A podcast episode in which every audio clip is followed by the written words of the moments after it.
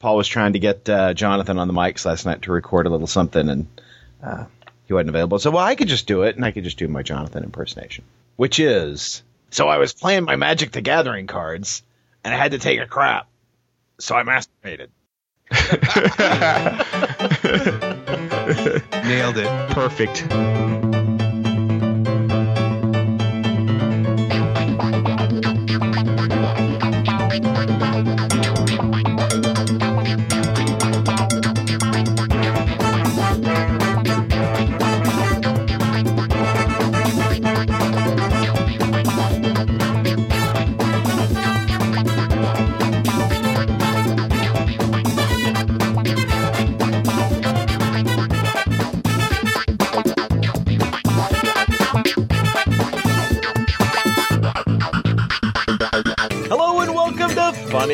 With Aaron, Polly, Tim, Wayne, and Andrew.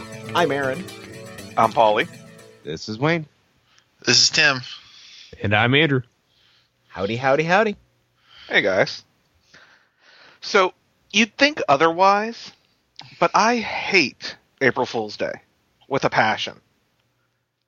Are you one of those really grumpy people who complain about it all day long? I Did am, somebody I'm- get you really good? Oh, No, but it bugs me because everyone tries, and I'm like- and I'm like, don't try to fool me. I know you're full of shit today. Everyone's full of shit today, and so you've got websites that are like serious 364 days a year. And on April Fool's Day, they start printing fake stories that everyone gets excited about, and they're like, "Hey, April Fools!"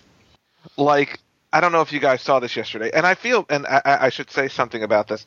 We received um, a press release from Image Comics yesterday, and it said must post April first, two thousand eleven, and it's a picture of Invincible, and it says Invincible, two thousand twelve, and it shows uh, Invincible as a black guy, and I'm like, I don't want to post a fake story.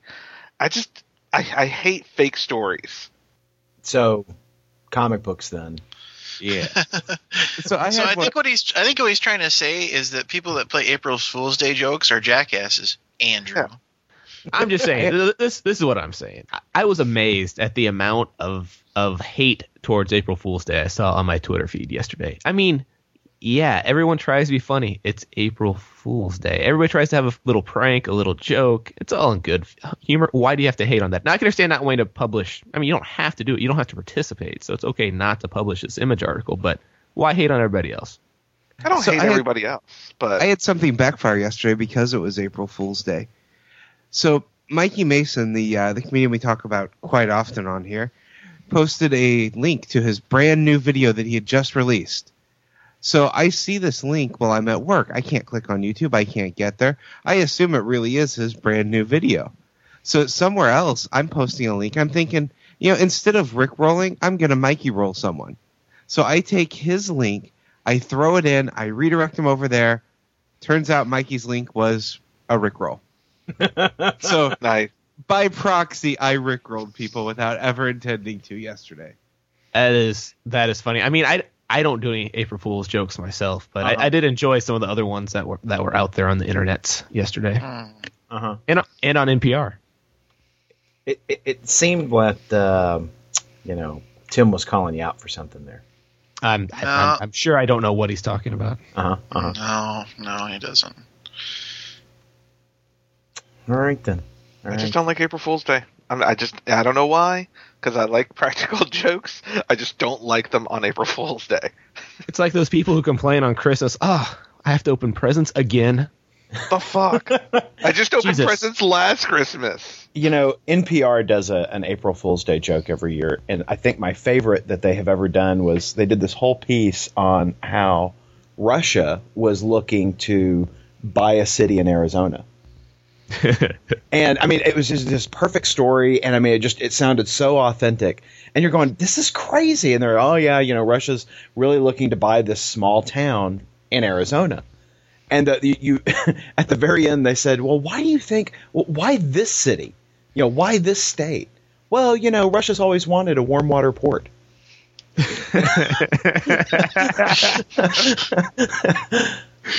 Just to so That's good. The, the one they I'm had glad- yesterday was Oh, The one they had yesterday was not quite as good, but And uh, I did not hear the one yesterday, though. I saw a lot of Twitter rage about it. What was the one yesterday? Well, the one I heard in the afternoon was the one about how advertisers are now perfecting ways to advertise through the food you eat. Like you grill up a burger, and as it's grilling up, and the temperature at a certain point, bacteria start producing this dye, and so you'll get like a coup- a special code for a coupon for you know whatever you know Oh, that's hot great. dogs that you can go put into the computer. And like you know you have you have ice cream, you take a bite, and the heat from your mouth has this code form and like a picture of the you know Mr. Popsicle Man or whatever. If it could show a superhero face, I would totally buy that. See? Target demographic. well, they even had this little kid on talking about it because it was like this uh, research family where they do marketing and they were testing it. And so the kid's like, "Is Mister Pickle waving at me?" Because there's just like the little pickle guy waving at him from the top of his burger. How cool would it be to make s'mores with a human torch marshmallow? Because you got to light that thing entirely on fire. That's the way it works. They they had one one year where uh, they had the scientist on. and He was talking about how they had finally developed a a uh, technology that would translate what dogs are trying to communicate. Yeah. and you know, so you know, it was like like like almost like a bark collar, you know, and you you would hear them testing it as Rusty, Rusty, right in truck, Rusty, right in truck, Rusty, not bad dog.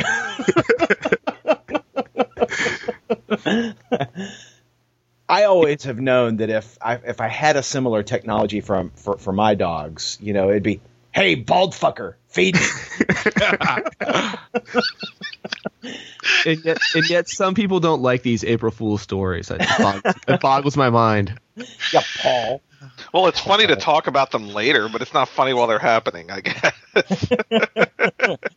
I think it's just overload. You spend all day any real news story that comes in, you don't know if it's real or not, and you just assume everything's fake, and then you find out a couple days later what was real and what wasn't. Well, it's like that backseat box office news that came out yesterday. You didn't know if that was real or not. Oh no, that's for reals. That's for reals. Yeah. That's for Wait, reals. what was yeah. reals? I missed the news. Uh, well, I, I guess I can tell you real quick. It's April now, technically, so so I can tell you about it. Uh, so you know, we we on Backseat Box Office link to uh, Box Office Mojo. Refer to it a lot. Box Office Mojo is part of the IMDb family of of sites and whatnot. And so It is one of my That- favorite movie sites ever. Right. So they approached us and uh, asked if they they if we wanted to kind of be affiliated with them, the, the IMD family of stuff, and so we talked about it for a while, and so uh, we kind of joined on with them. So we're gonna kind of have to revamp the site. There are gonna be some ads, but but we're getting paid now is the important thing. Holy shit, Aaron! Yeah. So they're sending us. I mean, it's not a lot of money, but we're gonna get like a little monthly check. They're gonna post us on their feed on Box Office Mojo, so our hit should should jump way up. Why the fuck hasn't this happened to us? Let's talk about movies. Fuck the comics this week. Because we're not colossal sellouts like Andrew and Tony Mast. Just because no one's offered. And Jonathan Holmberg. Well, yeah, you know, Yeah, don't forget pimp, pimp of the internet, whores of the internet. I say, whores. That's right, whores. You know, so we, we always joke about the podcasting paycheck. Uh huh. Booyah! Actually getting one for real. You en- you enjoy your two dollars, Andrew, you jackass. or it could have been a big April Fool's joke, Paul. Maybe. And thus the rage. Wonder. Paul, Paul, you. Jeez, Paul. what, what is what is great is that he goes in twice. I hate April Fools. I hate April Fools. Prank. That was all one big setup, Paul. You know, the best part is we worked together and nobody even talked about this beforehand. This is teamwork. This is why we can fight crime. Yeah, so after the credits of the episode uh, that we record this on, it dropped on Friday. Luckily, uh, we we say April Fools, but then we encourage people to play along on the internet, and so it was it was pretty entertaining yesterday. Until Aaron calls you out and spoils it. Uh, by the time this drops, it'll be it'll run its cycle. It'll be, it'll be, it'll be completely spoiled, like thrown out of your refrigerator. It'll be on Snopes by then. Speaking of stuff you'd probably want to throw out of your refrigerator, Free Comic Book Day is coming up here soon. That is my second favorite day of the Wow. year. Tell us how you really feel about it, Tim. oh, I'm I'm looking at I'm looking at this list of comics. I'm like, I don't. You know- two I want. I, I get there are a few decent books in there, like the Amazing Spider-Man book, which is going to be by Dan Slott. Um, so uh, you know that's all original story. Um, I'm wondering if Mouse Guard's going to be original story like it was last year. I believe it is. I, I saw. Uh, um, I saw the I'm drawing a blank on his name all of a sudden. Um, that one guy. what's his name? Paul Dave Dave Petersen. Yeah. I saw him talking on, on Skype about it, and it, I think it's new. Um, so I'm interested in that. I, I'll the Flashpoint book that they're going to offer on Free Comic Book Day will probably be the only Flashpoint book I pick up uh, in that run. Um, but you know, Atomic Robo is always good on Free Comic Book Day, and hey, Baltimore Crim- uh, Criminal Macabre uh, from Dark Horse will be out. So there are one or two things, but the thing that I'm noticing, like you know, the, the- they've got the Captain America Thor book. The thing I'm noticing is that there's not a whole lot of of really interesting off the wall stuff. This all seems pretty safe, you know. I think you're overlooking Super Dinosaur Origins, Aaron. True, true, and deadliest sharks and prehistoric predators. Oh, the the misadventures of Adam West from Blue Water Comics. You know, Ron Mars is going to pick that one up.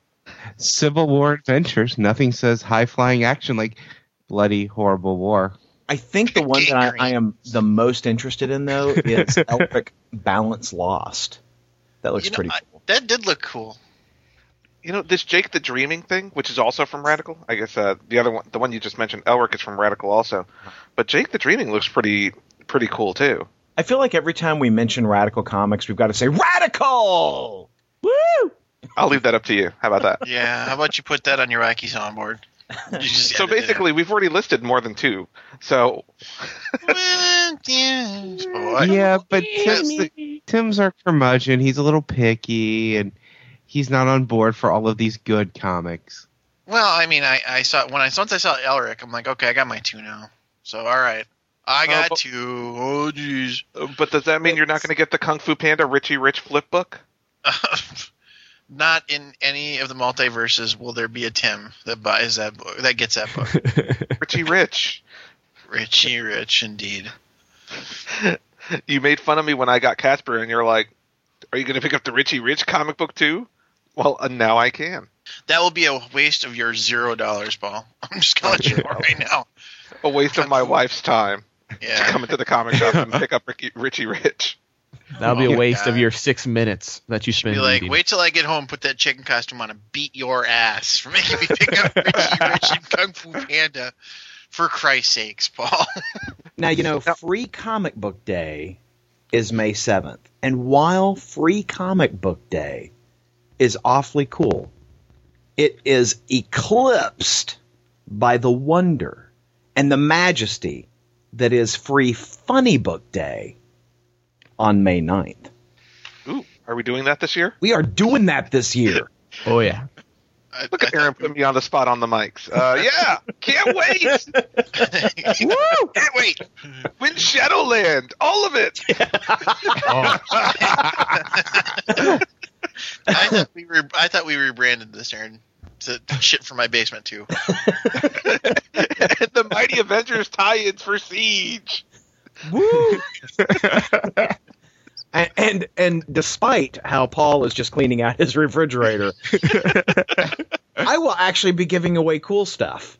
So, uh, I will too. I've, I've actually got uh, some Witchblade trades from uh, oh yeah, from Top Cow, some Darkness stuff. Uh, actually, a bunch of stuff from Top Cow. So plenty of good stuff. Not just the shit from my basement, but you know, someone wants Shadowland. I'm sure. Me. You know. See, could, could you just go ahead and ship it to uh, to Andrew and just save ourselves the trouble? On this, I should have brought it to St. Louis. No, and readers don't don't hold your breath. You you couldn't pry Galactus out of Aaron's dead cold hands. Yeah, that's Galactus ain't leaving. I've told Galactus nobody gets out of this relationship alive. and then he popped off one of his fingers just to make the point. I just have this picture. You ever see that movie Boxing Helena? You know, where he cuts her legs and arms off and keeps her under the bed.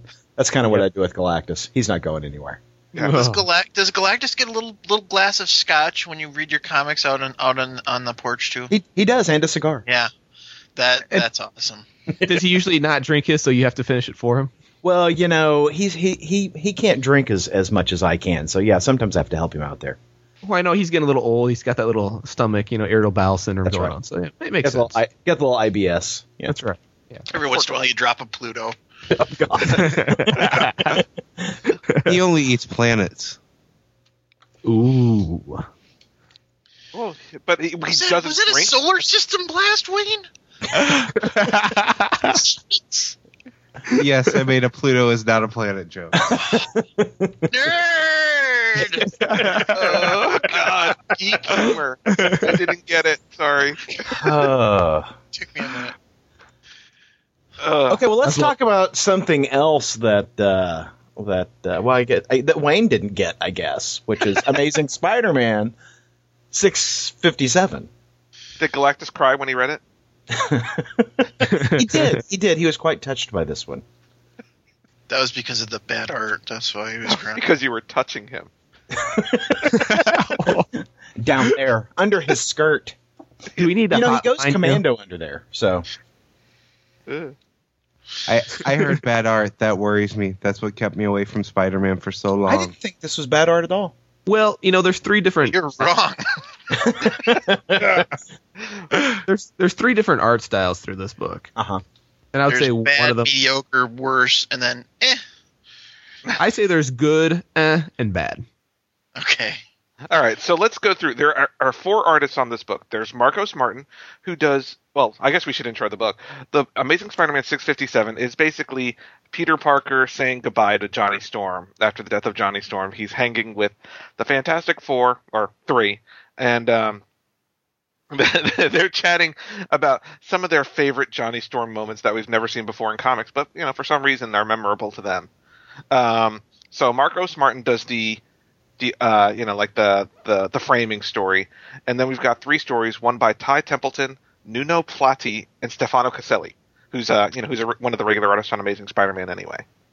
So I guess let's uh so Marcos Martin, who did the framing story, is that what does he count as? I I think he, I I like the Marcos Martin stuff. That one goes on the mediocre side. Now, when you say the framing story, you mean the meta story that goes along between the flashbacks? Correct. Yes. No, I thought that was fine. Yeah, I thought the, the art there was fine.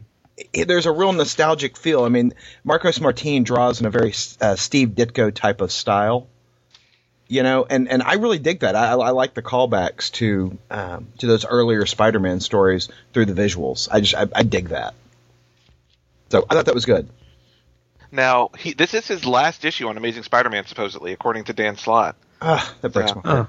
I enjoyed But that. um, he's being taken over. I, th- I think because they still need three artists because of the frequency of the book. I don't remember who the artist taking over is, but it's someone good also. Hopefully, it's not the guy who did the thing story. No, no, it's not any of those. So that's Ty Templeton, um, who I, I I have previously liked his art. I know he did some stuff for uh, the Batman animated series comic book for DC a couple years back, or ten years back, or fifteen years back. However long that frickin' series was on the air, that's when he did it. I'm sure that had some nice, crisp, crisp clean art. All of the animated series comics do. Well, you would be wrong, Wayne.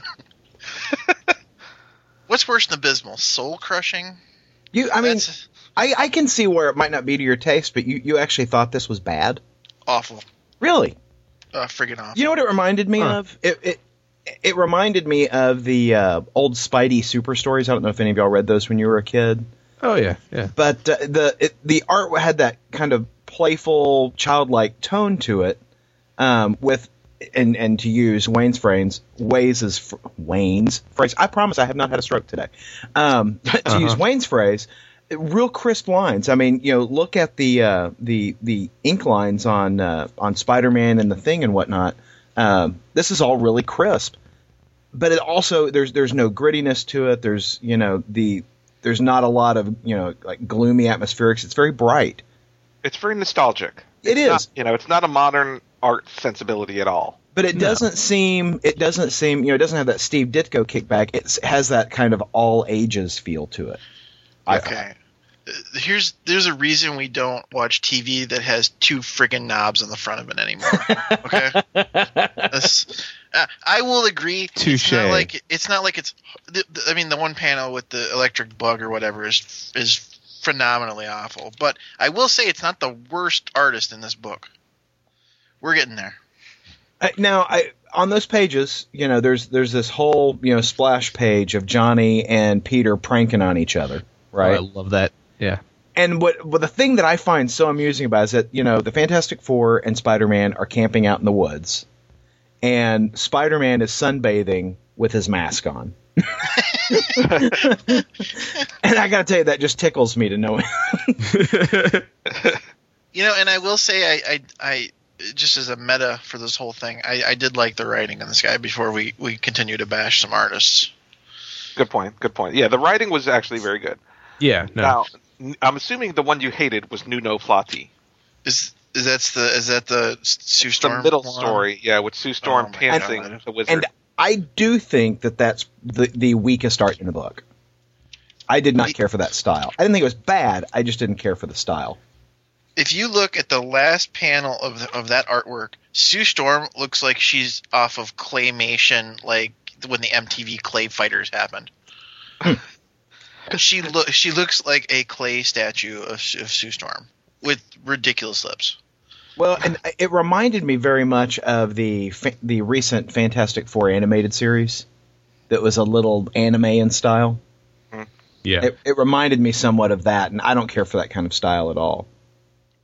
So I didn't think it was bad, but I can completely understand why why people wouldn't. If you don't like this style, you're not going to like it. I, I didn't think it was bad though. I, I I enjoyed it. Yeah, see, I didn't care for the style. It felt out of place even in this book. Yeah, You know, uh, uh, the anime or manga or whatever style just did not work for me in, with the rest of the book. yeah. Now, I did like Stefano Caselli, but I like Well, Stefano Caselli. Yeah, general. and that and that and that was the shining star in this book. Yeah, that's the, the best problem art with of the book. Stefano Caselli's art in this book, though, was that he didn't have a ton to do. It's- Yeah. I mean, there were It's a bunch of sitting. them sitting around talking. Yeah, it's a bunch of them sitting around talking against the blackness of space. Right.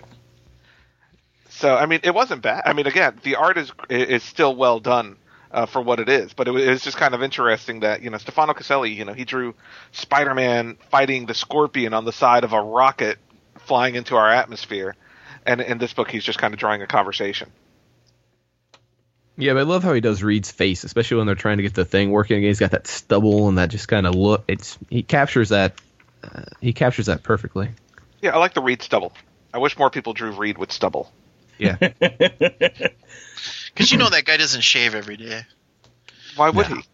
No, He's in the lab for you He's know too two days busy. at a time. Yeah. he's too busy in the lab, come making uh, making up patents and ignoring his wife. Now, I'd like to point out.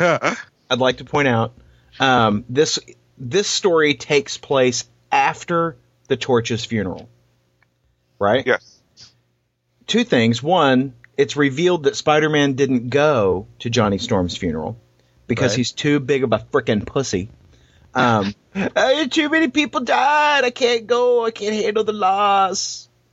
Um, so you know, Spider-Man, hero, not there for his friends. Just saying. Well, well, you see, Aaron, he, no one dies when he's around, so therefore, ergo, he can't go to the funeral because obviously someone has died, and then he would be around. It's a good point. That was Maybe he was too busy getting shot because he lost one of the most interesting things about the character, his spider sense. Uh, two, right? Two, issue number two. It's after the funeral. It's probably been, you know, due to the size and the the the organization that's required for a celebrity of that magnitude to coordinate that kind of an event. It's probably been anywhere between four and seven days since the torch died, right? Yep. Okay. So that means that they still hadn't engaged in their rebranding process over at the Future Foundation. So all of that was accomplished then in about three weeks instead of four. Crazy, crazy cash is what the Future Foundation has. That's all I'm saying. Oh yeah, yeah. Can we It's back just up an army of robots. They have children. Yes, the, Tim. the, the first page, the uh-huh. inbox. Did, did anybody read that? The, Yes. the Yeah. very first page. I swear to God, it sounds like they're talking about somebody crashed their car or something. Is that was the level of emotion I got, got out of that? Like, oh man, I'm really sorry that happened. And Ben's like, yeah, I'm a jackass. yeah, I, was, I, I mean, I get what it was trying to do, yeah. but I love it's like from Spider-Man because Spider-Man has his own email address. Well, yeah. Subject Well- Johnny. I heard about Johnny. I can't believe it. What happened, Pete? And it's like, well, he he has his own Spider-Man email address. He signs off in his civilian identity, Yeah. and it's just like, hey, I'm gonna send an email because one of my best friends and your brother fucking died. Here's your email. Well, but he's also the same jackass who doesn't go to the funeral, so you know. They, they responded. They all responded, Aaron. Damn. You should have just tagged them on Twitter. Hashtag miss Johnny. What the fuck? Oh my right. god. All right, Aaron. You know what I think they did for the Freedom Foundation thing? Their whole rebranding. They walked up to Franklin. It's like, okay, you know how we're always petrified of your powers? Yeah, just just this once. We we need to save some money. Can you just rewrite reality just for a few minutes? cool.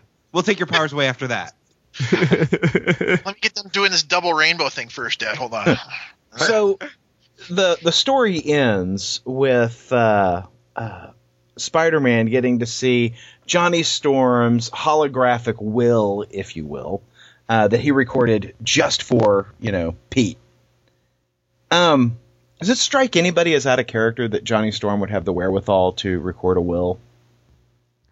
A little bit. I mean, Well, In their line of work, I think when everyone you know has died at least once, you might think about it. I agree that that's that a reasonable person would think that, but Johnny Storm, you know, has always been depicted as this living in the moment, hot rod r- racing, women chasing superhero. Except know? for when he settled down and got married. Maybe he recorded it years ago when he married a Skrull. I. ugh. well, he's got his sister nagging him about it all the time. There, there it is, Andrew. I can imagine Sue Storm being like, "You stand in front of this camera and you do it." what would y'all So- think of uh, of Spider-Man six fifty seven? Well, you know, I bust, I busted some serious balls about this issue, but all in all, I, I think I got my four dollars worth just in the story.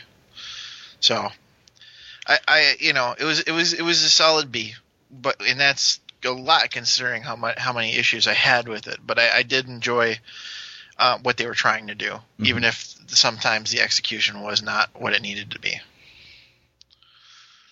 I um, I, I enjoyed it. Uh, I enjoyed it quite a bit. I thought you know the story was very good. I did enjoy some of the art. Um, I, I, I thought it was a good book. I thought it was very touching. I think it's a little overrated. You know, you, you hear people calling it a masterpiece, and it made me cry on Twitter. Um, I shed no tears. It made me cry because I spent three ninety nine. Uh, there's that. Oh. um, but no, I mean, I thought it was, I thought it was a very good book. Uh, now it's the third part of this. Nobody dies or whatever story. Well, I don't know if it's the third part, but you know, we've had three issues dealing with death essentially, and um, I- I'm kind of ready to get back to to the main overarching Spider-Man storyline that Dan Slott has going on. I'm You ready know, for him so- to give him back his spider sense. That really is bothering me. I uh, I finally got you know five or six fifty six you guys talked about a week ago, two weeks ago, and I was really annoyed by the lack of spider sense. It's Thank the key Wayne. part of the character that I love. It's driving me crazy, and it looks like this is going to be a long term storyline, and that bugs me. I want the spider sense back. I don't want a Spider Man that can just fall out of the sky onto a car. That's, That's not. Spider Man.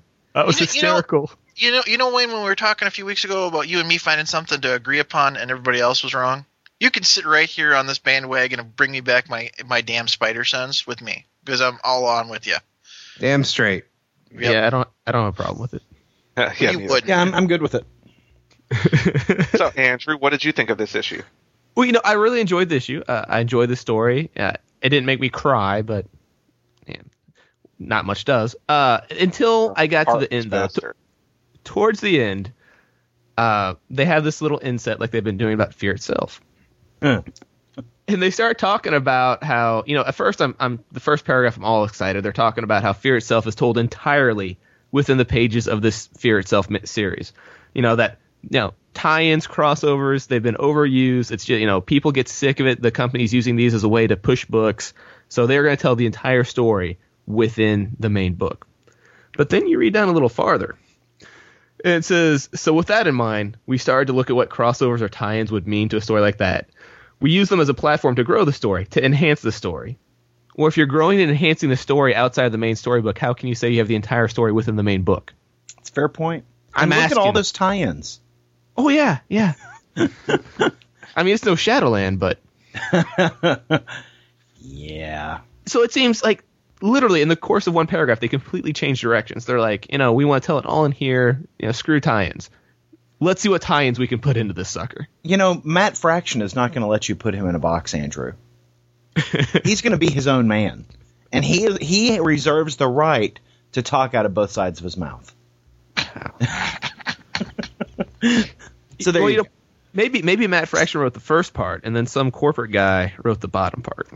maybe maybe you know the Matt Fraction from our universe, you know, I like this theory. wrote the first paragraph, and then some alternate universe Matt Fraction wrote the other uni- wrote the other paragraph. Li- Like a matinee. Uh, uh, uh, a maternate. Very good. You, you know, it's a wonder that guy has a job. Explain yourself, Tim. Well, you know, that's not the only thing I wonder about. I wonder about Wonder Woman that came out this week, which Wonder Woman 609. Skillfully done, sir. Skill- I've, I've been working. I've been working it. You know, I was, to bring Wonderful, my- if I do say so myself. I was trying to. I'm trying to bring my batting average up. Uh, so Wayne, what what did what did what are your thoughts on uh, Wonder Woman 609? Best issue in a while. I was gonna say I can I agree, and this is de- definitely my book of the week. So this is the this this continues the storyline with um, uh, the Wonder Woman and this Doctor Psycho character. Do I got the name right, Wayne? Yep, who neither of us knew because we didn't read Wonder Woman before the Right. storyline. Well, apparently he's like they're they're antagonists towards each other. Apparently, in in you know the older Wonder Woman history, this is one of her one of her enemies. Yeah, I I particularly like this guy is basically a small little hideous troll. So when he goes into her mind, he makes himself the smooth, suave, you know, attractive looking guy who's flirting with her the whole time he's showing her all of her alternate histories. I, li- I like the complexity behind the even us knowing that this guy is is a little bit of a quasi enemy. And and the, you know I like the depth of character of him saying it's because I see all this stuff that I'm a little bit nuts. You know and I'm I'm only showing you this to try to you know to try to show you who you you know who you can be you Yeah, can be when you hated when you hated me were my enemy, at least I was close to you. It's like, wow, that's that's a screwed up character. right I liked it. Uh, yeah, I like I like seeing all the the alternate Wonder Woman histories, and I liked her, you know, pulling through all of that to, um, to pull out because apparently she was on death's door the whole time after getting her ass kicked by the three Amazons. You know, I absolutely loved how as he's showing her each of these alternate histories, he gets to one and he's like, okay, this is probably the most insane, unbelievable one yet, and it's her actual history.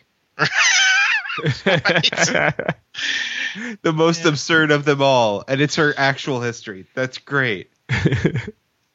Because she does have a pretty ridiculous history. She was a you know a clay statue that was prayed over until she came to life. That's pretty absurd. Well, it's because Hippolyta didn't want to actually have a kid. You know, you know what that you know what that does to the you know south of the border region, Wayne. She's like, hell with that. I'd rather pray to a clay statue for six weeks. there you go. It, it does seem a little less, uh, you know, troublesome. Obtrusive. Yeah. Six weeks, you know, eight to nine months. Yeah, yeah. So yeah, I I, I enjoyed this. I I th- I I'm a little worried that it's ramping up, Wayne, like we were thinking for this, you know, six twelve, which is going to be the the turning point where she makes a decision on who she is, and I think we're all worried that she's going to make the the the wrong decision as far as we're concerned. Well, and this is really going in parallel with what's going on over in uh, Justice League Generation Lost. So I'm curious if they're going to get closer together at some point. Which would suck for you since you're not reading that book, which is a very good book. You know, and I and I've listened to you guys talk about it, and it sounds like a book that would be pretty good in trade because I like the old JLI. So I, but at this point, you guys, you guys are twenty some issues in, and it took that long for me to like, yeah, that might be fun to read. So Took us that long to convince you. right. We're just going to make you green with jealousy. Oh, and I am, and it, I have significantly less green because I decided last week to pick up part one and two of the War of the Green Lanterns, and that ties into this week's uh, Emerald Warriors Eight, which is part three. Oh, So Tim. I got, I got suckered in. So let me just say something right off the bat about War of the Green Lanterns.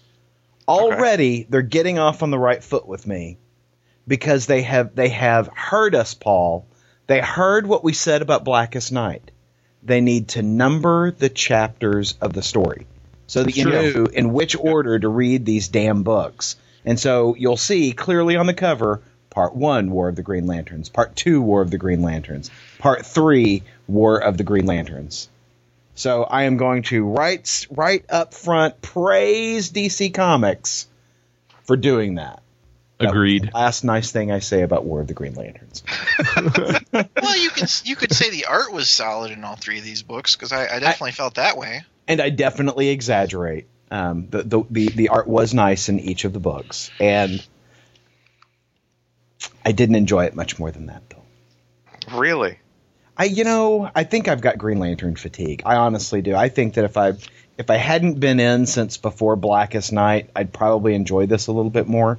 But my gripe, and maybe I'm getting ahead of our discussion, but my gripe about War of the Green Lanterns is that I was just hoping that it would be more significant than this. You know, the than than you know the the lanterns turning on themselves because you know the yellow impurity has been returned uh, to the central battery. You know, I just I don't know. I just I, I wanted something that was a little bit more than the half the Green Lanterns are, are mind controlled, or more than half the Green Lanterns are mind controlled. You you were hoping it was more of a a difference of opinion that led to a, yeah, a conflict. Like, yeah. like I support the Guardians, you don't support the Guardians. We are going to throw down.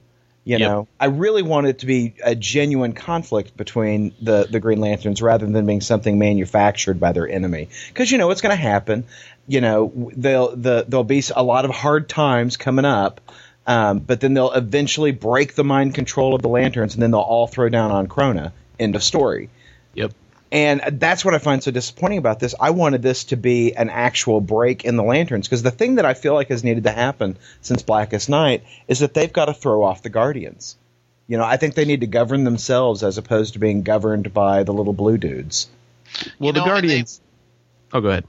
Oh, I was going to say they did, wouldn't even have to change the story that much. They could have had three issues of them having their own civil disobedience beatdown, and then have Icky Guardian dude show up and then f them when they're all at their at their weakest and and you know Yeah. Yeah. not I just family. I, I find conflict a whole lot more interesting when it's genuine and it comes from the character rather than being manufactured externally by the bad guy.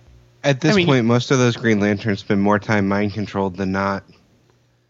I mean, Yep. using mind control as, as as a superhero power is just really kind of weak. Yeah. Yeah, you know, I get the I get the opinion that Guy Gardner is very much like the Coyote. I think, he's ready to, I think he's ready to take down some possessed jerks with a ring. Well, you know, and the, the Guardians may be on their way out because what happens to them is uh, things are not looking good for the Guardians. No. Now, it's not not the not the Green Lanterns throwing them down, but I just like to say I'm so sick of Parallax in every major Green Lantern storyline. Is it possible to write one without Parallax? Yeah, and I gotta say, I don't. I, I've never really cared for the character design of the the parallax entity. Yeah. Um, I really, I and it it really does diminish my enjoyment of the book when he appears. Yeah, I, I mean, just don't like him. he showed up in Blackest Night, showed up in War of the Green Lanterns, Sinestro War, uh, the um, obviously when Hal Jordan went crazy, destroyed Grove City. Yeah. You know, you say parallax, I say yellow pterodactyl face. Now, let's look at. We, we've got three issues that we're talking about here. We're kind of talking about them as one entity, but you know, I thought that the cover for Green Lanterns, uh, War of the Green Lanterns, uh, Part One, Green Lantern number sixty-four, was okay. Hated the cover for Green Lantern Corps number fifty-eight, and Yep. absolutely loved the color a cover for Green Lantern's uh, Emerald Warriors number eight. Yep. I that that uh, that Green Lantern Corps number fifty eight that shows Kyle Rayner and uh, John Stewart fighting on the cover is terrible. Well, and everything surrounding them looks like it's a uh, uh, John Stewart construction because they all look like these, you know, very detailed machines. Nothing there looks like Kyle Rayner would have made it. Right, right. Yeah, just blech. No, it just looks like a mess. That's It really does. It's just a mess. It, you know, and the the the the central image of, of the two of them fighting at the, at the middle of the cover is just not very interesting to look at, and all of the the Green Lantern artifacts created around them is just a mess, just like you said. Though for some reason, you know, in the foreground, um, it looks like it's one of Kyle Rayner's structures, you know, grabbing the gun on one of John Stewart's, and it looks like it's about to blow it. I did not. I did not see that. Oh, Till he's- now. He's, gonna- he's gonna take- he's gonna get a facial. Is that what's going on? a Nice. pearl necklace, a green pearl necklace. Just Dude, I did not. I did not need to know. I can't stop staring at it. Why don't you two guys just get a room? Would you? But yeah, the, the cover for uh, uh, Emerald Warriors number eight, and I knew the name of the artist here a moment ago, but uh, Tomasi. no, that he did the interiors. The cover was done Oh. by Felipe Massafera. Massafera. Felipe Massafera. And you know, I when I initially saw it, I was like, God, that, is that an Alex Ross cover? I mean, it is really very nice. Yeah. You know, and and basically, anytime you can choke Hal Jordan with a chain, I am all on that. Sign. So I'm on. I'm on the waiting list. Yeah, I mean it, that awesome. Yeah. Awesome. Guy And it doesn't even it doesn't even look like guys putting forth a whole lot of effort. Like I really don't want to kill him. I just want to, you know, get him to that David Carradine point and uh, let the rest take care of itself. So, okay, so part one takes us uh, with we, we find Hal Jordan working with the with the other uh, members of the Rainbow Light Brigade. Uh, you know, trying to Rainbow Coalition. That's right, the Rainbow Coalition. You know, he's got Larfleeze there, and Sinestro, and Star Sapphire, Red Lantern, etc. And uh, uh, they're trying to, you know, they- they encounter the the uh, the big black book, which is the Book of the Dead. What's that called? Of Look at the black. The Book of the Black. Um, so, and you know, of course, we, we run into Lyssa Drak, the story vampire, which you know, dr- what I determine that is, is that she's the one who sucked all the good stuff out of the story. That's, that's how I interpret that. Um, Well so I think it's great that you know uh, Geoff Johns writes the excuse for his craptastic story right into the pages of the book. Um, but you know, you, you, you run into you know the uh, uh, the bad guys have dr- have taken control of the entities. You know, bad stuff's about to happen, which leads us into part two, in which uh, John Stewart and Kyle Rayner are womping on each other, and we find that the yellow impurity or parallax takes up life inside the uh, uh, central battery of the Green Lanterns, which of course is what leads to all of the mind control. Now, there was a nice moment in this book, you know, with Ganthet. You know, Ganthet uh, is trying to overwhelm the mind control that's occurring with uh, Kyle Rayner and John Stewart. They've got a little bit more resistance to the mind control because they've previously been infected by Parallax, so they built some uh, resistance up to that. And what's really cool is that uh, you know Ganthet's hand explodes in a, in a nice big blue shattering uh, thing, and we get to see Ganthet scream like a girl. They built up all this resistance because they spend more time mind control than anyone else. Well, some of some of it's persuasion rolls. It's not really mind control, but um, you know, I've read these books and I felt kind of dirty. Like, how do these Green Lanterns have foreplay? I'm gonna I'm gonna uh, put some impurity in the central battery. I can just see Arisia's like, well, your willpower must be strong and tight. it's kind of it's kind of skews me a little bit. in the second issue of this story, we learn that the only way the Green Lanterns can really co- combat this mind control is to take off their rings. So John Stewart and Kyle Rayner each, you know, lose their Green Lantern rings. And they blow up actually when Ganthet takes control of them uh, and, and loses his hand. So you know they're they're running around Oa, you know, ringless. And then that brings us to part three, where there's the big fight between Hal Jordan and uh, uh, Guy Gardner, who do the same thing, but now they're off on this frozen world at the end of the story, and they've taken their rings off. Well, and, and that this story seems a little more like what we were talking about in the beginning. This seems like the conflict of interest, the difference between these two characters, is only slightly amped up by this yellow impurity. The uh, the other one was just I, I didn't feel it was as organic as this one because this one's been building for a while, and so I, I did enjoy this. It's a good thing there was oxygen on this planet that they were on.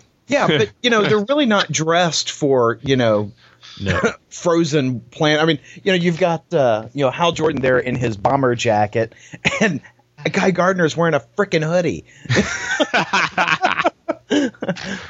but yeah, they're going to be okay. We'll find out in part four. Well, Part- part will we find out in part four? Maybe. I don't know. No, I mean, But- like, is anybody buying part four? Is my question. Maybe. I, I'm not sure yet. I, I mean, I've I've I've enjoyed it up to this point. I don't think I have the Green Lantern fatigue that uh, maybe you and you and uh, Aaron do, Polly. But I, I, I did like it. Um, I I also got a kick out of the fact that his the Hal Jordan's Fortress of Solitude is called the Greenhouse. like That is so really, stupid. freaking little- really. it's an Arctic planet, planet, and it's called the Greenhouse. And I like how Gar guy calls him. I was like, ah, what idiot named this place the Greenhouse? and then Hal's like, I did. Yeah, that figures. Uh, I don't know. How, what do you get? What, how are you guys feeling about this? Is it is it we're staying on board? How many more parts are there to this? I think it's twelve total Oh parts. Jesus! I could be wrong, but because I, I I just got the previews for comics that are coming out in in June, and um, it shows you know War of the Green Lanterns aftermath stuff. So let's see. So we've got all of April, all of May. So maybe nine. If there's only three books a month, then nine. Well, I'll tell you why I'm gonna stay on it. It's because I have I have both Green Lantern and Green Lantern Corps on my pull list at my store, and it takes a small act of God to get something off your pull list, and I I just don't. I'm just not motivated enough at this moment to try to go through that. You sound like me. So that's why yeah, I'm. I, I, I'm with you there. The uh, normally what I do is when I get all of the books in, I just slide what I'm not getting back on the shelf when they're not looking. But for the uh, the week of Fear the Con, I didn't go that week, so I come in the next week, and the stuff from the week before is bagged and boarded. So yeah, it's you're screwed then. this is a little more awkward. So I'm looking, it's like, okay, which of this can I, what of this week can I pass off as being last week? And when no one's watching, I'm over in the corner, slipping it out of the bag and Nice. slide, sliding Superman back on the shelf while I shove uh, Invincible in the bag instead. Like nothing, nothing wrong here. And, and that's why I bought an Uncanny X Men last week. That was really I didn't, couldn't even read it because it was so bad. Because I didn't want to say something and it was already bagged and boarded. And I'd already pulled at least one thing out of the bag and board to put back on the shelf. And if, if you want that X Men, tune in on May 9th. Free funny book day. Woo! So, so Paul, I, I I concur. It does look like it's a nine part series. That means we're a third in. I don't know. I don't know. I don't You know. know, because it's like it's start. I'm trying to decide if the start of this crossover is a good point to jump out, or the end of the crossover is a good point to jump out. Because do I really think the end of this crossover is going to bring about enough change or a, a, a different way of storytelling? I, I I don't think so. Yeah. You know, I just keep waiting and all this buildup of all these different kind of rings, and they still haven't made Captain Planet yet. they just keep building; it never happens. So I jumped out a long time ago. Now, did you see that? Uh, you know, Geoff Johns, who has been responsible for you know all the, the the Green Lantern stuff over the last several years. Did you see that he's picking up the Aquaman title? I did with Ivan Reis on art. Uh huh. And I love Ivan Reis. I don't, and, and and I generally enjoy Geoff Johns. I just don't know that I can enjoy anybody on Aquaman. I don't know. I'm pondering it. I'm going to pick up the first issue. Let's Okay, be honest. so- We're going to pick up the first issue. We gonna- got a mouse in your pocket. His name is Aaron. and he's first issue with me. Damn it, Paul. We're gonna we're gonna have a uh, a little test of people's knowledge here, and they're probably not gonna want to admit this, but who is that new Aquaman? That's not that's not the old Aquaman. Is that not Arthur Curry? It is I Arthur don't- Curry. Wait, are you looking at the ad for Flashpoint? Because that's a little yeah, the guy with the buzz cut. into the Flashpoint's alternate realities, Tim. Oh, stupid Flash. Okay, never mind. It's still Arthur Curry though. Oh. Just an alternate universe Arthur Curry. Yeah.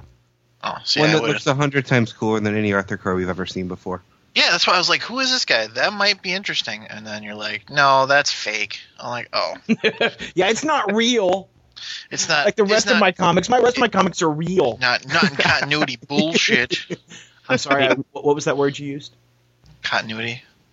Oh, It okay. didn't sound right, but okay. Well, I, I, u- I use it in subsequent issues. These are the two did. No, the the problem is he's using it to talk about a Marvel or a DC book. That's why it doesn't sound right. That's that's probably fair too. so last week, Paul and I talked, or we- we talked a little bit about uh, Xombi Number One and how none of us had picked it up or had even noticed that it came out. Paul and I picked it up this week. Yes. And uh, not only, you know, I didn't pick it up. I forgot when I was at my comic shop. But uh, so I went back to get it yesterday because I, I I was very curious about it. It's uh, I'm not familiar with the the writer John Rozum, Yeah, I'm but not I either. do like Frazer Irving, uh, the artist. So I thought I'd give it a shot. What'd you think? I was a little confused. I, I, I mean, like we said, we're not familiar. I wasn't familiar with Xombi from the Milestone universe. Right. Um, and while I don't think you need that knowledge going in, there are are a lot of ideas thrown at you in this first issue. Yeah. Well, and I think a lot of that's teaser that they're going to come back and talk to you about a little bit more.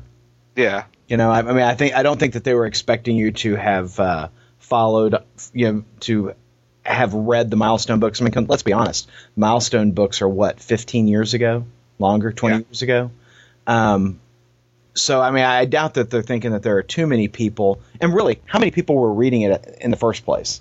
You know, because. I, I was reading Milestone back then, but I wasn't reading Xombi.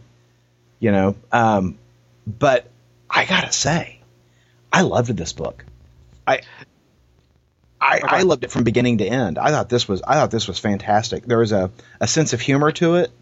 Um, the artwork was freaking phenomenal. Um, really had a lot of, of great atmosphere and and uh, uh, environment to it. It felt like a horror book. You know, Yeah, it, it was almost like an Asian American Constantine. yeah, Uh, you exactly. know, yeah, Um, now, supposedly this does take place in the regular DC universe, but you know, for some reason, unlike every other book that takes place in the DC universe, they didn't have Batman guest star in the first issue, yeah, which I was okay with. You know, I mean, I wouldn't mind seeing some DC characters later on, but it's nice to you know that they're establishing you know this own you know this book as its own thing. Now, will it last? I don't know, but there, like I said, there are a ton of ideas thrown at you, and they're all cool. yeah, You yeah. know, this book was a lot of fun. Well, I, you know the the the main character is David Kim, otherwise known as Xombi, and that's Xombi with an X, X O M B I. Um, and I guess that his he is uh, called the Xombi not because he is undead, but because he has uh, nanites in his system that feed off of others. Like there's this offhanded reference about how um, when he was, you know, critically injured, the nanites in his body just feasted on another person to uh, make him better. and I'm like, well, I hope we go back and talk more about that. Um, yeah, it seems like a, a, a key piece in his origin. So I'd Yeah. imagine we're coming back to that. Yeah, I, I, I there is this scene. You know, he gets called in um, to assist in this prison that that's you know held under a church, and uh, which I, I thought was interesting. And and he goes there and he meets uh, this nun, and she's like, "Are you the zombie?" And he says, "Well, my name's David. I wish people would stop referring to me as the zombie. It sounds incredibly derogatory and a bit racist. If there were enough of us to constitute being our own ethnic group." I, I, I thought it was hysterical, and the names for the nuns, you know, Oh yeah. you know, he, he meets none, N U N, the less, so nonetheless. And then he also meets none of the above. and then, of course, there's Catholic Girl, who, of course, is, you know, her costume is a Catholic schoolgirl. Um, the prison is kind of this supernatural prison for people who, you know, um, have been uh, exposed to you know certain certain demonic supernatural horrible forces and it's this miniaturized they shrink them down into this prison that's held under this uh, church i guess and i just I, I love this story from beginning to end just lots of like you said paul lots of great ideas that they were just throwing out there that if they follow up on them this is a lot of story for a while to come Oh yeah. and I mean, the, the, the everything was just firing on this book. I thought, you know, you had this terrific story. The characters were all interesting and engaging. You had beautiful inks, and and really the the coloring uh, uh, that was applied to the book supported it as well because, like I said, you had this great atmosphere that just felt like a horror book. And so, uh, you know, every time Catholic girl who has this, you know, ability to generate this holy light almost, every time she fired up, you really felt like it was changing uh, the environment that the characters were in. I just thought it was off, an, an awesome book. Yeah, it was a lot of fun. I, I'm definitely on for issue two, Yeah. and it has a, a, a heck of a cliffhanger ending that was really well done. Yeah, it does, and it's good and creepy too. I mean, I, you know, you, you pick up a book called Xombi, you expect a little horror, and, and you get that. And there is, you know, Xombi was created by uh, uh, Milestone creator Dwayne McDuffie, who died recently, and there's a nice little dedication on the last page to him. Um, again, I will say it's almost like they're shying away from the milestone origins because wouldn't you think there'd be a one pager in here talking about the origins of the character? You know, the, yeah, the, but the I, like you said, I think they're avoiding, you know, making you think that you have to read other stuff. Yeah. I just wish I, I wish there was a little bit in here about that, and I, and I guess I understand that they're they're wanting to ensure that they don't chase away any new readers who don't who who might not be even aware that there was a milestone universe beforehand. But uh, Xombi was the uh, one of the few characters that I did not read in the original Milestone run, so I am just as excited as I can be about this. And I don't know that I've read anything by John Rozum before, but what a fantastic job he did in this book. Yeah, absolutely. I, I'm definitely looking forward to issue two. Now, um, is this a miniseries or an ongoing? It's an ongoing. is it? Okay. It's an ongoing. And so, you know, uh, hopefully, uh, hopefully people will pick it up and it'll stay out there because I thoroughly enjoyed it. Book of the week, in fact. Really? Even though Yeah. it came out two weeks ago? Even though it came out two weeks ago, it is book of the week for this week. That's how awesome this book is. Well, you know what? Out of, out of all the books that we're going to talk about today, I guess I can agree with that as well. Yeah. Especially when compared to a book like Teen Titans number 93. Tim, would you like to talk to us about Teen Titans number 93? I can't. I can't defend it anymore. You I- bastards are all going to jump off just when I jump back on the book, aren't you? nah, no, I'm a sucker. Um, yeah. So, I really think Damian Wayne took the magic away when he left. I I I forgot how how how utterly mediocre this book was until we got down to this list and I started flipping through it again. I'm like, oh yeah.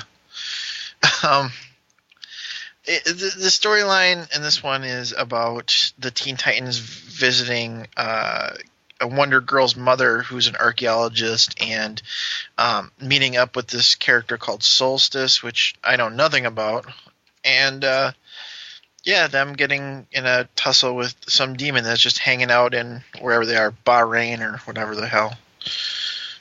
So yeah, it was fairly mediocre. Yeah. Wayne, this is your this is your first book back because uh, you know, when Tim Drake Because Damian up. Wayne is gone now. Right, right. So, what were your thoughts? I so I enjoyed it. It wasn't like you said, mediocre is a kind of a good word for it. But I I enjoyed it quite a bit. I miss these characters is probably why I'm enjoying it so much. It seems like they're resetting quite a lot. Like they're taking a bunch of steps back in character development. So I figure guys like you that have been reading this for a while are probably pretty annoyed by that. That Cassie's suddenly in the background, Tim's automatically leading again. I'm curious about things that I'm sure have been covered quite a few times, like why Cassie and Superboy broke up, because I have no idea. But yeah, I I enjoyed it because I missed the characters.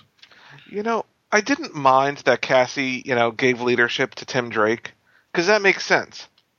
But you know, the, you, we're talking about step backs and character development. You know, Kid Flash is, you know, back to the Kid Flash he was like when he first became Kid Flash. He, you know, he hasn't matured at all. You know, Connor is kind of portrayed as this big dumb lug, and drawn that way too. You know what I was kind of getting out of it? I think they're trying to move those two characters to be more like their Young Justice counterparts. I think that's exactly what's going on. Absolutely. And you know, and I get that, but Young Justice is not, you know, Young Justice is is different, and you know, jumping back, you know, just kind of it, it bugged me a little bit. Yeah, I could easily tell reading through here that people have been that have been reading the title probably were going to be annoyed by it because it does seem like they're taking a bunch of steps back. They're taking steps back to when I was reading the book and enjoying it though. Well, I, I will say that there was one panel in the book that I enjoyed, and that is the exchange between Changeling and uh, uh, Red Robin. And you know they're they're talking about how uh, people don't know who he is, and Changeling says, "Well, you know, you could add a couple of R's to your costume." and, and and Red Robin says, "The costume is fine the way it is," and I'm like, "Yeah, not No, it's not. not really, not really." But That- you know, was a- I'd like to point out what assholes the Teen Titans are. Okay. So just to illustrate this, you know, they're flying into Pakistan at this archaeological dig. There is this settlement there that is clearly, you know, you know, hundreds, if not thousands of years old, you know, and you know, the way archaeology is is civilizations are built on top of civilizations on top of civilizations. So what do they do? They land their little Titans jet right in the middle of the fucking archaeological dig. Way to go, Teen Titans. Teen Titans, they hate history. That's all I'm saying. They're So I think what I hear you saying is that there's a city under a city. Oh, Not Yes, anymore. There's that's a- not. so, I'll what did everyone think about this Solstice character that nobody knows anything about? Well, she has been kind of water dripped to us in the last several books. So uh, I- while, she, while she seems brand new to you, those of us who have endured the pain that is Teen Titans are a little more familiar with it. I really like the look of the character. Just the this whatever she's wearing looks kind of interesting. Her powers look cool. I'm curious to know more about the character. Well, since they don't have Miss Martian, they have to get another annoyingly happy, uh, make Ravager want to stab out her other eye freaking character. So I guess she'll fit that bill. She's I- so happy she glows. She's so happy Raven shirks away. I hated the character design on the demons. Oh yeah, the big boobed one with the pointy boobs. Yeah, well, the other Floppy big floppy boobs, boobs. that- yeah. Well, and I mean, it, they just seemed awkward. I mean, just beyond the the you know nasty withered boobs. Um, Hey, nothing says evil like floppy boobs, and we don't ever see that in comics. So they're tying Well, into something there. They're We're not tying instantly it to a revolted. bra, that's for freaking sure. Ah. yeah. So I don't know. I I can't I can't defend it anymore. That was I, I wanted it to be better, and then they got rid of one of the main reasons I was happy about the restart. I I don't know. It's it feels like it feels like a retread, and I think Wayne's right. I think that's what's really annoying me. It's like let's just retcon the last forty issues of Teen Titans, which only affects me on this podcast. I, I get that, but god damn. I, I, So- I think I think I'm off of Teen Titans. I was about to say, Uh, who's on for Teen Titans '94? Yeah. Yeah, the only thing the only thing that makes me question jumping off is that they're you know coming up on issue 100, and you know that there's as they get into like issue 94, 95, they're going to be ratcheting up to a big anniversary issue. I just Time don't versus the floppy boob demons. That's No, what they're somebody- with some kind of hollow foil Hey. gatefold cover. Someone you know- needs to fight against floppy boobs, and if it's going to be anyone, it might as well be the Teen Titans. Or perhaps Spider Girl. Oh, that's rough. Perhaps. Because you know she's all she's all young and tight. Um, you know maybe she Oh could fight gosh. against the uh, the floppy boobs. What do you think, She's Andrew? like 12. I think she's like- 14. yeah, I, I think she's older than that. Well, you hope. To avoid being creeped out, Aaron believes she's older than that. I that. believe. I believe. She, well, since she's Yeah. living on her own, I'm going to believe she's older than that. That's what she tells you, Aaron. yeah, Billy Batson lived on his own too. how they And get he's like 21, right? now. So this was Spider Girl number five. Uh, continued the Kraven, uh, Anna Kraven uh, storyline, the big hunt, the big next big hunt. Uh, you know, this was could have been a really good book. It This had a great been- story. This could have been book of the week. This if could have been. if you if you just took it by story, if you Yes. just took at it in the terms of the writing, this was book of the week quality. Absolutely. However, the art Is so uneven. so bad. Oh So yeah, bad. there there are panels. I mean, it's just like the last time we were talking about this artist uh, in Spider Girl number four. There are some panels that work really well, but then there are others where it's just like, you know, did your five year old draw this?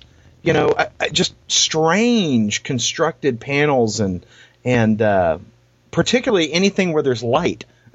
he seems to do much better on the darker pages Yeah. um, like the pages that occur at the Raven Society outpost, Oh, where they're all br- brightly lit. Those are awful. Those are Yeah. awful pages. Well, and he doesn't seem to have a lot of definition on his faces. His No. faces are just these very blobby, flat surfaces. Yeah, but you know uh, the story with Spider Girl and uh, um, what is her name again? Anna. Anna, um, where they're fighting. It's a it is a book long fight scene between them, and it is it is really, in terms of story, one of the best fight scenes I've read because you're actually in Spider Girl's head, you know, where she thinks she's going to win it, where she's like, "Holy crap, I'm losing it," and then creating her strategy to get back over and win the fight. And you know, you you are right there with the character as that as those thoughts are occurring. Um, I, I thought it was really well done, with the minor exception of the craptastic art in this book. Yeah, you know, I, I love the fact that she admits she makes mistakes. So, you know, so so often you see people who refuse to admit they might have done something wrong. But during the fight, she's like, you know, I did something very dumb. You know, I was mad. I set this fight up just so I could have excuse to wail on someone, and that was a big mistake. Yeah. Yeah, I I really feel bad that they've that the that the artwork just isn't matching the story because I feel like if they had the right artist on this book, this book could be big.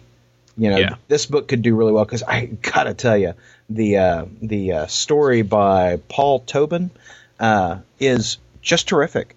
I, I really enjoyed it. Yeah, it's a shame that the art by Matthew Southworth and Sergio Carielli Cariello are, is not quite keeping up the story. Yeah, and I just think it's poorly matched. You know, I, it's just poorly matched to the story. No, this is something you'd read about. I don't know. I'm kind of excited. Apparently, next issue they are introducing the Hobgoblin. Oh yeah, yeah. Well, and you know one of the one of the things that occurs in the story is people are able to watch the fight between Spider Girl and Anna all the way through, and they're like, "Why are we getting these terrific angles?" Oh, it says here the filming is being done by Phil Urich. I've heard of him. He's been doing some remarkable videos lately. he always seems to get the strangest angles. I wonder how he does it. And then there's this image of Hobgoblin watching, laughing. Bah, ha, ha, ha. But yeah, no, I really, I really love the character growth and development all through the story during because it's a fight, which usually a lot of times the fights are just action, action, action. Right. But this, you see the character change and grow Yeah. while you're going through the fight sequence. Yeah, the, the the the fight is actually supporting story and character growth, you know, as opposed to just being a fight. So, you know, I dug it, and despite how craptastic the art is, I'm sticking around for number six. Yeah, I probably am too. Woohoo! Wow. The book you were ashamed to talk about. See, what's great out. is that Andrew started reading this book so he could be better versed in mocking me, and And I, now and I am. but now, now he he's in there too. So one of y'all's got to read it so that y'all can mock us. We'll turn you to Or- dark side. Or I can get you guys to start reading Grimm Fairy Tales, Myths, and Legends from Zenescope. That's a lot more likely. um, so, Grimm Fairy Tales, Myths, and Legends, the spin-off of Zenescope's long-running Grimm Fairy Tales story. Uh, I think that I think that comic's probably in the sixty-something issue range, um, but Myths and Legends is in issue three, and um, from what I can tell, you don't need to be versed in the main story to know what's going on here, because this is just a straight horror book um, in uh, a psychological rehab facility. And uh, it deals with like a werewolf that's kind of stalking the denizens of the uh, facility. And I got to be honest, it's it's written by Raven Gregory. It's a fantastic book. The read, I mean, the story is really well done. It's actually very creepy. Um, my issues with it kind of mainly fall on the art. The art is a little mediocre. I guess going back to what we were talking about with Spider Girl, just it. I wouldn't say it's drawn by a five year old, but it the art doesn't convey some of the horror that you're getting that it needs to for the story. But my favorite part of issue three of Myths and Legends is the ad for the upcoming Fly uh, s- miniseries from uh, Zenescope that we talked about a couple weeks ago on the show. Because they quote Wayne. All right. Very cool. Yes, we are quoted in a comic book ad. We are legit. You remember what I say better than I do.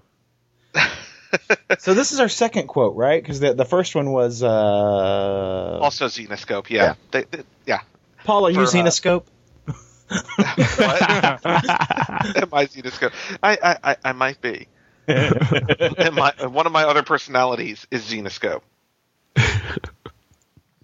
but either way, it's a good book, so I do recommend reading it. But buy it just for the Ideology of Madness ad. Uh, well, I mean, yeah, absolutely. Absolutely. Yep. Collector, immediate collector's item issue. Bag Indeed. that sucker. Yeah, Yeah, buy three. yeah. Buy three. send send us all three of them. We'll autograph them and send them back to you.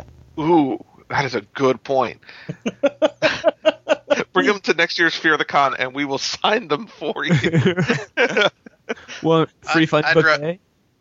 I'd rather, Yeah. I'd rather, much rather sign cleavage, Paul, unless it's a dude. okay, I was gonna say, Bitch. careful, be careful what you ask for, Tim. Some dude with man breasts. Sign them. He, she. I'll- I will addendum A, but must not be a dude. It's, it's still a story you can tell later. You just leave out the man part. Yeah, I Uh. signed some boobs. Double That's all you need to say. No, no, I can't do it. I cannot tell that kind of lie. You know what Paul can do? He can read Starborn one through four. Yes. Um, Did you actually read one through four, Paul? Because I only got through one.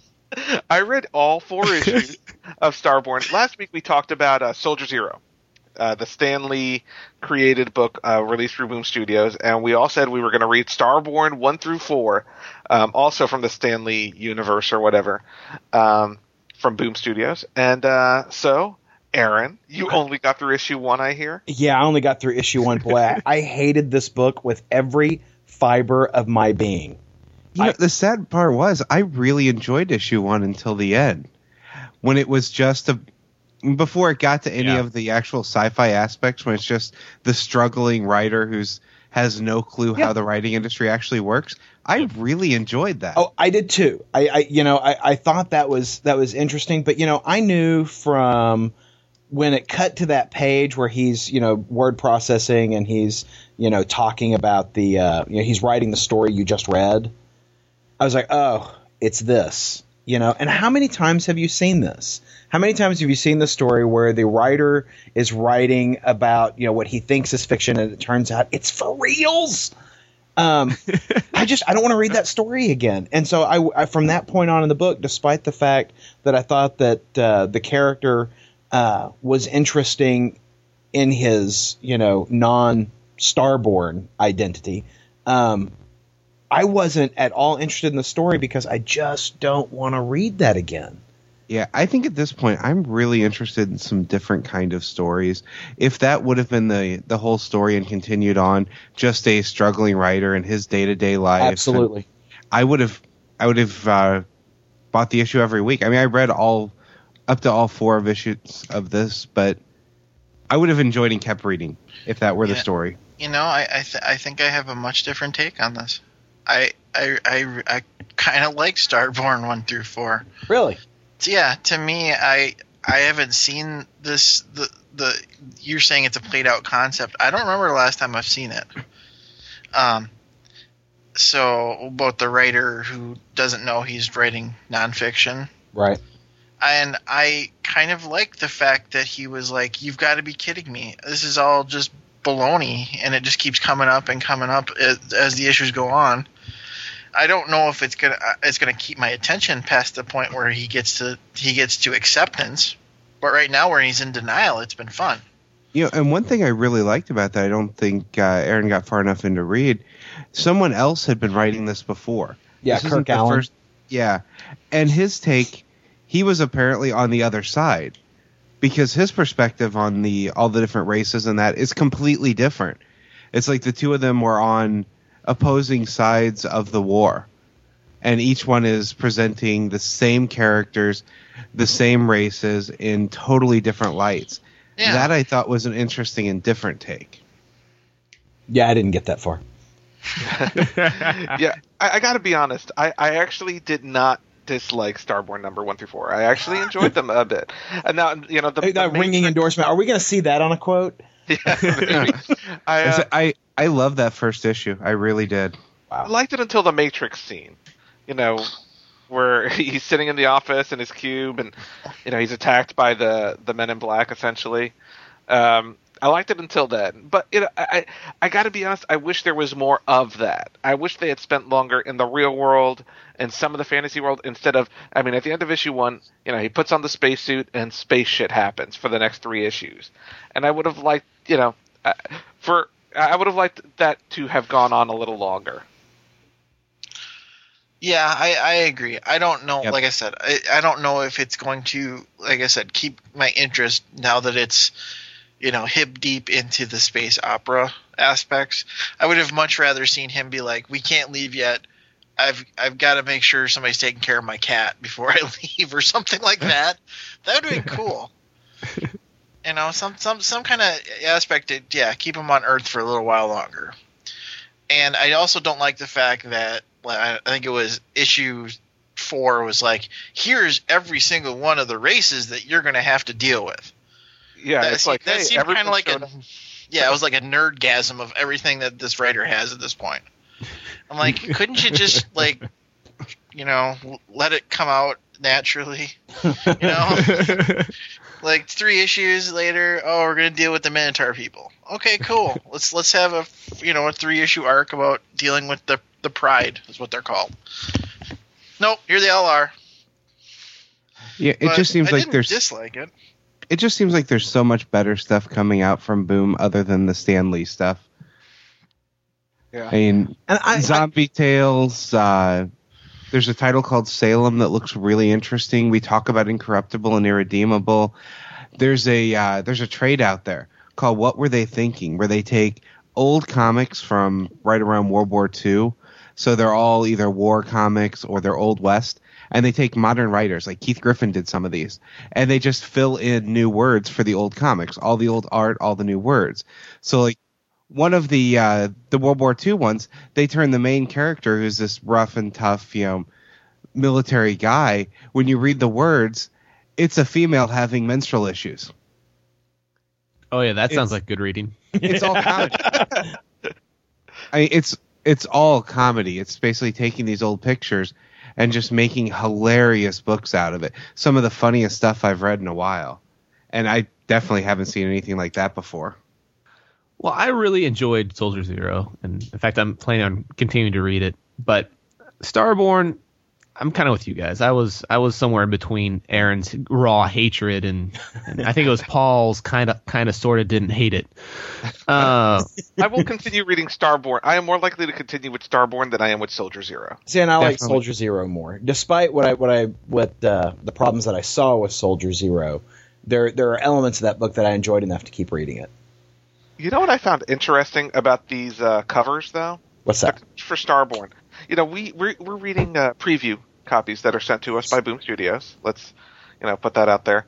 Now, the cover design of these books cuts off about half of the cover. Mhm. You know, with the, the the the title and the creative team and stuff like that.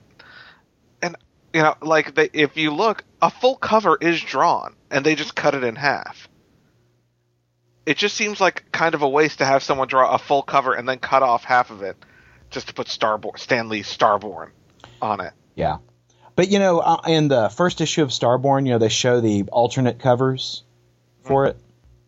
The one that is the uh, Midtown Comics uh, exclusive, love that cover.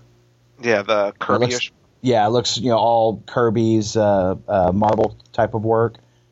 Really dug that cover, and you know as I was as I was you know flipping through and getting ready to read the book, you know that's like the last uh, preview cover there, and I was like, oh yeah, this is gonna be great. Oh, this sucks.